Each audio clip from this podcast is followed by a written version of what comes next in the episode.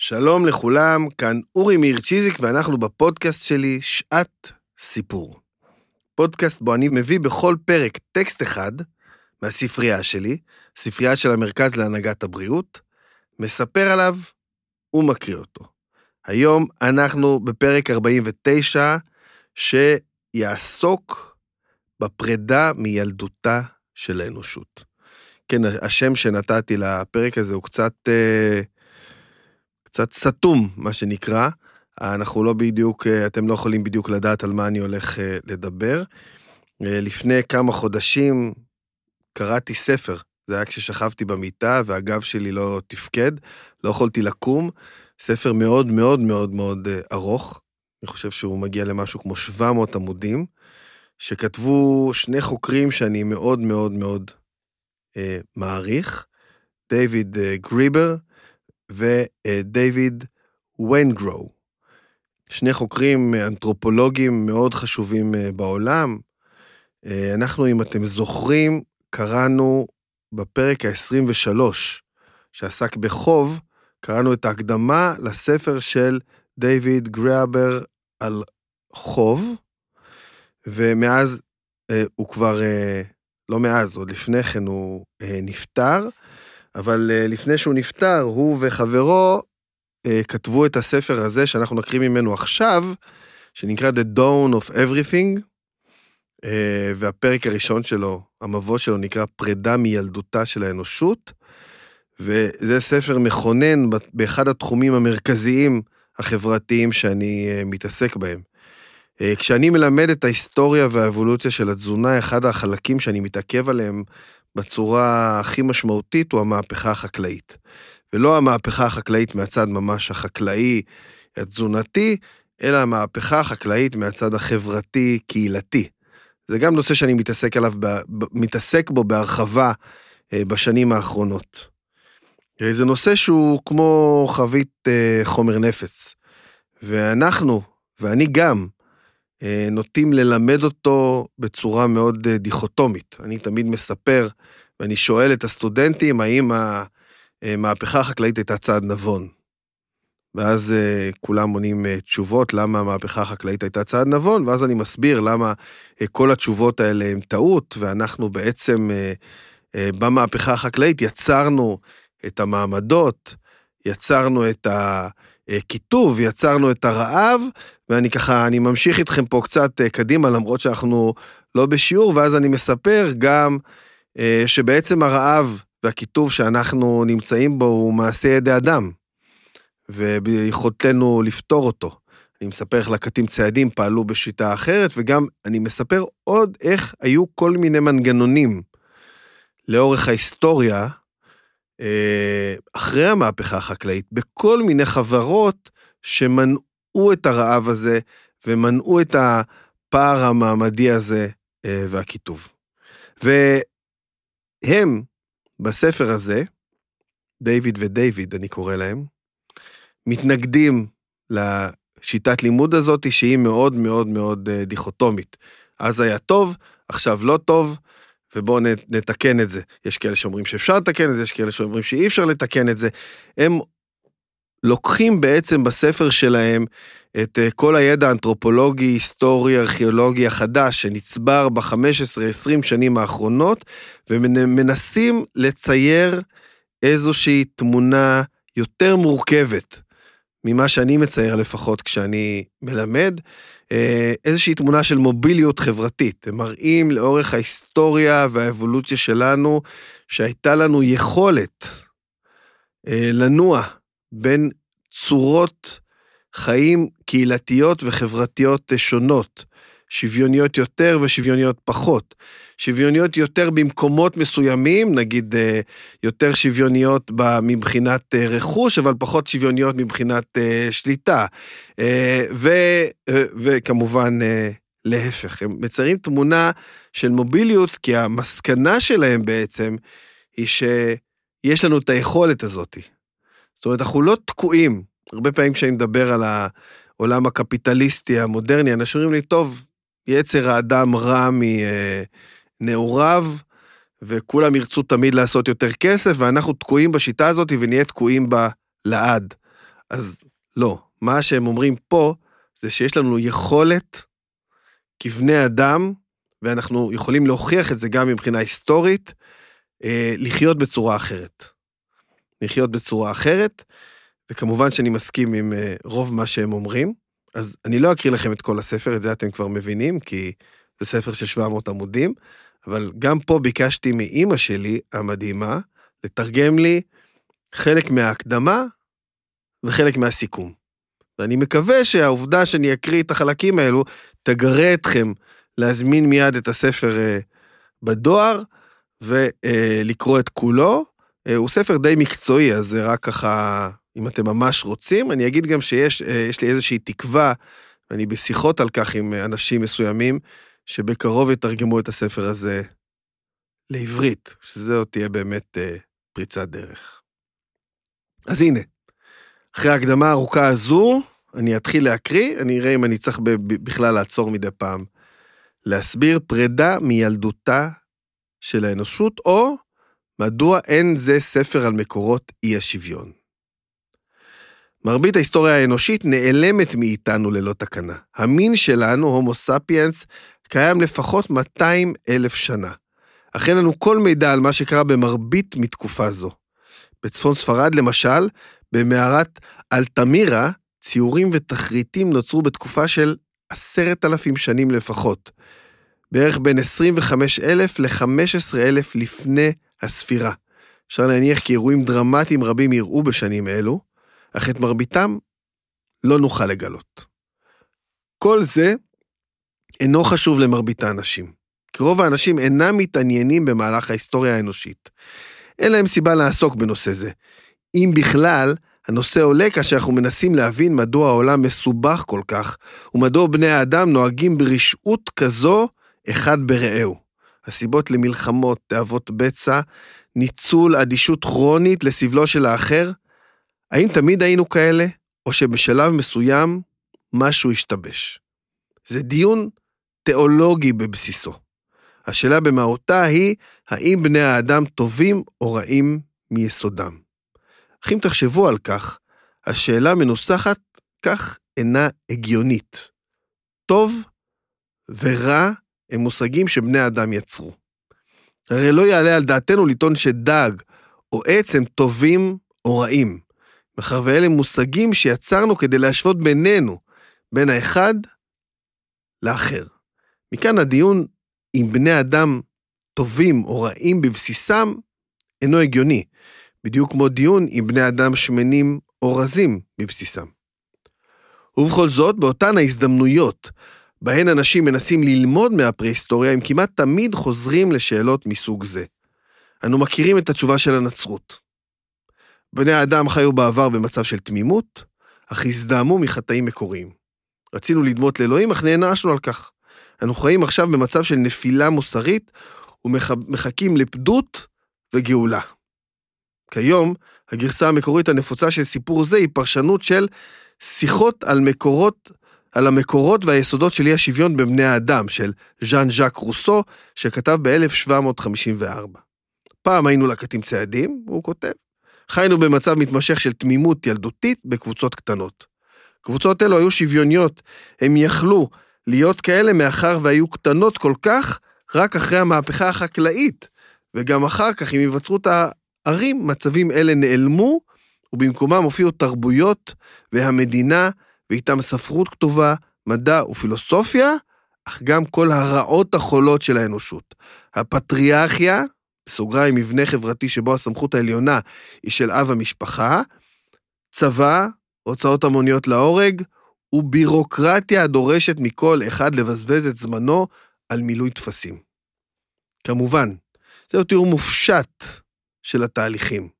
אך נראה שזה הסיפור הבסיסי שעולה בכל פעם שמישהו, פסיכולוג תעשייתי או תיאורטיקן מהפכן או משהו, אומר משהו כמו, אבל כמובן לאורך מרבית תקופת האבולוציה בני האדם חיו בקבוצות של עשרה או עשרים איש, או כנראה שהחקלאות היא השגיאה החמורה ביותר של האנושות. וכפי הנראה, כותבים פופולריים רבים משתמשים בטענות אלו בפירוש. הבעיה היא שכל מי שמחפש טענה אלטרנטיבית לטענות מדכאות אלה, יגלה מיד שהאפשרות היחידה הקיימת גרועה אפילו יותר. אם לא רוסו, אז תומאס הובס, זו האפשרות השנייה, אני אומר לכם פה. ספרו של הובס, לוויתן, שפורסם ב-1651, הוא הבסיס לתיאוריה הפוליטית המודרנית מבחינות רבות. נטען בו כי מאחר ובני האדם הם יצורים אנוכיים מטבעם, החיים במצב הטבעי המקורי לא היו תמימים בכלל. אנשים היו בודדים, עניים, מרושעים, אכזריים וחייהם קצרים. בעיקרו של דבר מצב של מלחמה, כשכל אחד נלחם באחר. ככל שהייתה התקדמות ממצב חשוך זה, היא נבעה, נבעה מתהליכי הדיכוי שרוסו התלונן עליהם. הממשלה, בתי המשפט, בירוקרטיה, משטרה. כך טוענים תלמידי הובס. ראייה זו של המצב נמשכת כבר זמן רב. זו הסיבה שבאנגלית המילים police, politics, נגזרות מאותו שורש. מהמילה היוונית פוליס או city, מהמילה הלטינית civitas, שממנה נגזרת המילה civility, אדיבות, civic, אזרחי, וגם מובנים מסוימים מודרניים למילה ציוויליזציה. החברה האנושי, האנושית על פי תורה זו מבוססת על דיכוי קולקטיבי של האינסטינקטים הבסיסיים שלנו, מה שנעשה דרוש יותר ויותר כשחיים בקבוצות גדולות במקום אחד. לכן תלמידי הובס המודרניים יטענו שאכן חיינו לאורך מרבית ההיסטוריה האבולוציונית שלנו בקבוצות קטנות שהסתדרו ביניהם בעיקר משום שחלקו אינטרסים משותפים כדי שצאצאיהם ישרדו. אך גם קבוצות אלה לא היו שוויוניות. על פי גרסה זו תמיד היה גבר אלפא כמנהיג. היררכיה ושליטה, כמו גם צרכים אישיים ציניים, היוו תמיד את הבסיס לחברה האנושית. אלא שביחד למדנו שכדאי לנו להעדיף את הצרכים שלנו לטווח הארוך על הרצונות והאינסטינקטים לטווח הקצר. או, במילים אחרות, שמוטב לחוקק חוקים שיכריחו אותנו לכוון את הדחפים הגרועים ביותר שלנו אל מטרות חברתיות חשובות, כמו כלכלה, ולרסן אותם בתחומים אחרים. כפי שהקורא יכול כבר להבין, איננו אוהבים במיוחד את הבחירה בין שתי הפרשנויות הללו. את ההתנגדות שלנו נחלק לשלוש קטגוריות עיקריות. כהסבר למהלך ההיסטוריה האנושית, הן, אותן תיאוריות, פשוט אינן נכונות, זה אחת. שתיים, יש להן השלכות מפחידות פוליטיות. ושלוש, הן הופכות את העבר למשעמם ללא צורך.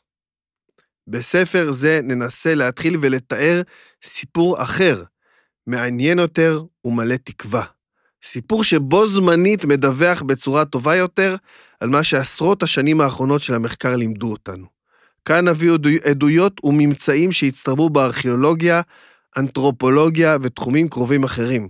הוכחות שמצביעות על תיאור חדש ואחר של התפתחות החברה האנושית במהלך 30 אלף השנים האחרונות. כל המחקר הזה כמעט נוגד את הסיפור המקובל, אבל לעתים הגילויים המפתיעים ביותר נשמרים בעבודתם של מומחים, ואנו מנסים לקרוא עליהם בין השורות של פרסומים מדעיים שונים. ננסה להסביר בקיצור כיצד שונה התמונה החדשה המתקבלת. ברור היום שהחברה האנושית, לפני הופעת עבדות. עבודת האדמה, לא התבססה על קבוצות קטנות ושוות זכויות. להפך, בעולם הלקטים ציידים, לפני הופעת החקלאות התנהלו ניסויים חברתיים נועזים, כשורה של תהלוכות פוליטיות, בשונה לחלוטין מהתיאור המשעמם של תורת האבולוציה. החקלאות בתורה לא היוותה את תחילתו של הרכוש הפרטי, ולא את ההתפתחות שאין לחזור ממנה של אי השוויון. למעשה, ברבות מהחברות החקלאיות לא הייתה היררכיה והנהגה. בניגוד לדעה שאז נחקק באבן אי השוויון, מספר מפתיע של ערים בעולם העתיק התנהלו על פי עקרונות שוויוניים ברורים, ללא צורך במנהיגים חזקים, בלוחמים פוליטיקאים שאפתניים, או אפילו בבירוקרטים מתנשאים. מידע בנושאים אלו זורם מכל העולם. לכן חוקרים בכל העולם בודקים חומרים היסטוריים ואתנוגרפיים מזוויות חדשות. המידע כיום מתאר היסטוריה שונה לגמרי של העולם, אך עדיין היא גלויה רק לעיניהם של מספר מצומצם של חוקרים מיוחסים. בסוגריים, אך גם הם נרתעים מלנטוש את התיאוריה ההיסטורית המצומצמת שבה הם עוסקים, לפני שהתייעצו עם חוקרים מתחומים אחרים.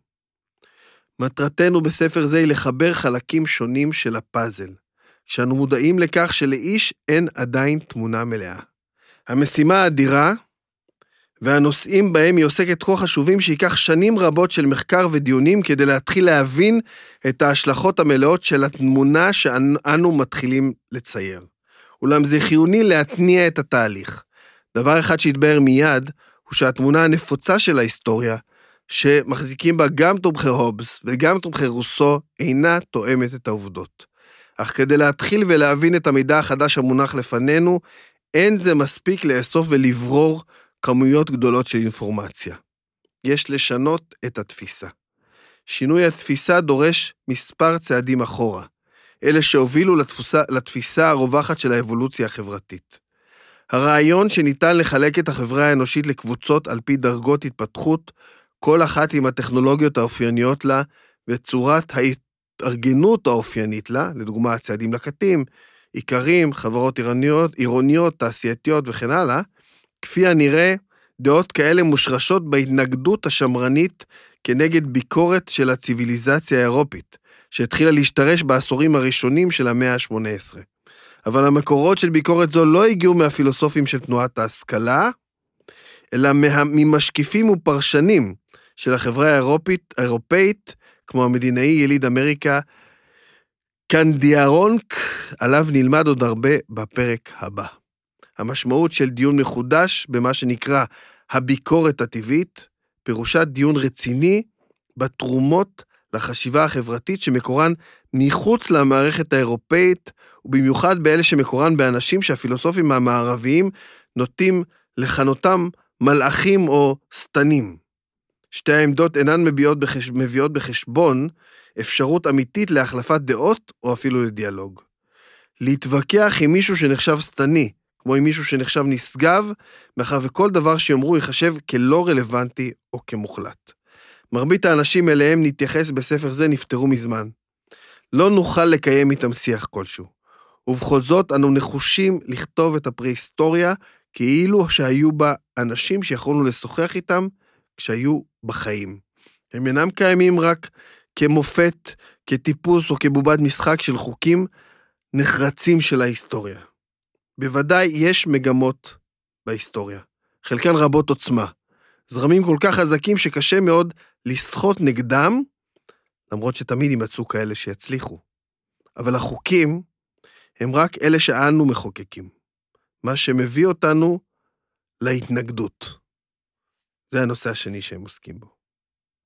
זה היה חלק מההקדמה, ועכשיו אני עובר להקריא לכם חלק מהסיכום. ממש את החלק האחרון שלו.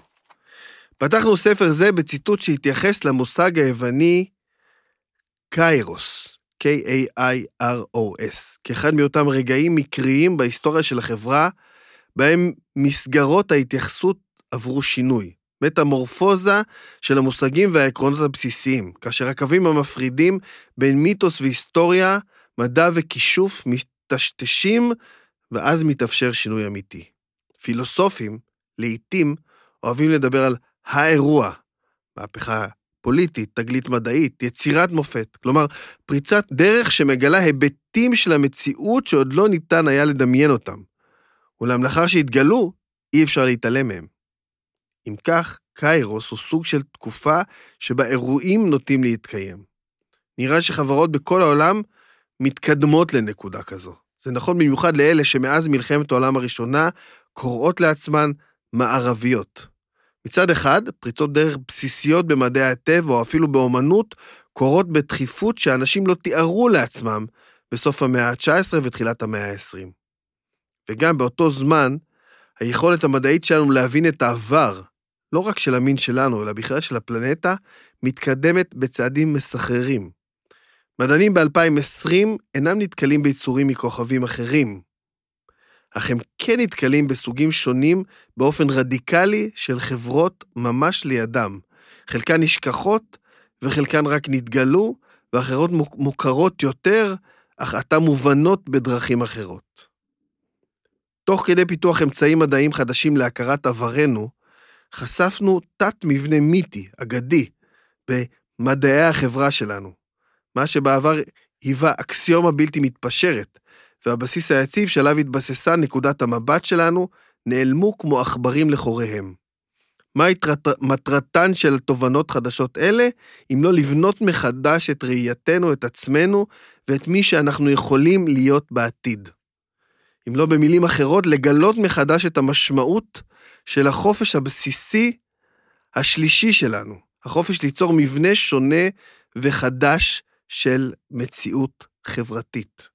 המיתוס כשלעצמו אינו בעיה. הוא אינו מדע אינפנטילי או גרוע. לכל חברה יש את המדע שלה, וגם את המיתוס שלה. מיתוס הוא כלי שבעזרתו חברות אנושיות נותנות צורה או משמעות לחוויות. אבל המבנים המיתיים הגדולים של ההיסטוריה שהחזקנו בהם במאות האחרונות אינם תקפים יותר. לא ניתן ליישב אותם עם העובדות שגילינו, והתובנות מהם עלובות ומסוכנות מבחינה פוליטית. אין ספק שלפחות לזמן מה, דבר לא ישתנה. שדות שלמים של ידע, שלא לדבר על מחלקות או פרופסורים באוניברסיטאות, ירחונים מדעיים, מענקי מחקר יוקרתיים, ספריות, מאגרי מידע, תוכניות לימודים ועוד, עוצבו בהתאם למבנים ולשאלות מיושנים. מקס פלנק העיר פעם שגילויים מדעיים חדשים לא יחליפו את הישנים על ידי שכנוע המדענים המבוססים שהם שגו. הם יתקבלו בגלל שחסידי התיאוריות הישנות ימותו בסופו של דבר, והדורות הבאים כבר יכירו ויקבלו את התיאוריות החדשות. אנחנו אופטימיים. אנו מקווים שזה לא ייקח זמן רב. למעשה, עשינו את הצעד הראשון.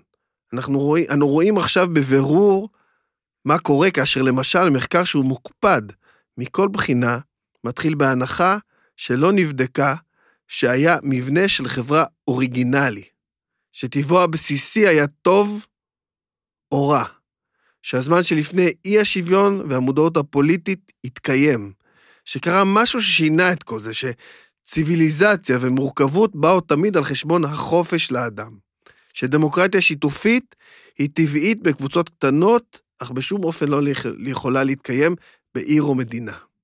אנו יודעים עכשיו שאנחנו ההווה של המיתוס. זהו, זה משהו ששינה, הספר הזה, את כל התפיסה שלי. אמ, לא את התפיסה שלי, תמיד חשבתי שיכול אה, להיות שינוי, ושאנחנו יכולים להשתנות כחברה, אבל אה, את כל התפיסה שלי במחקר ההיסטוריה והאנתרופולוגיה של הנושא הזה, והתפיסה שלי של ההתפתחות האנושית בתחום. בכל זאת אנחנו חיים ורואים את ההיסטוריה תמיד מהנקודה הצרה שאנחנו נמצאים בה, ואחד הדברים הכי קשים הוא להרחיב את הנקודה הזאת, ולראות ראייה יותר רחבה ומעניינת. זהו, סיימנו. אני מזמין אתכם לעקוב אחרי הפודקאסט וגם לעקוב אחריי ואחרי הפעילות של המרכז להנהגת הבריאות, גם ברשתות החברתיות וגם באתרים שלנו. אני אורי מאיר צ'יזיק, ואנחנו ניפגש בפרק הבא.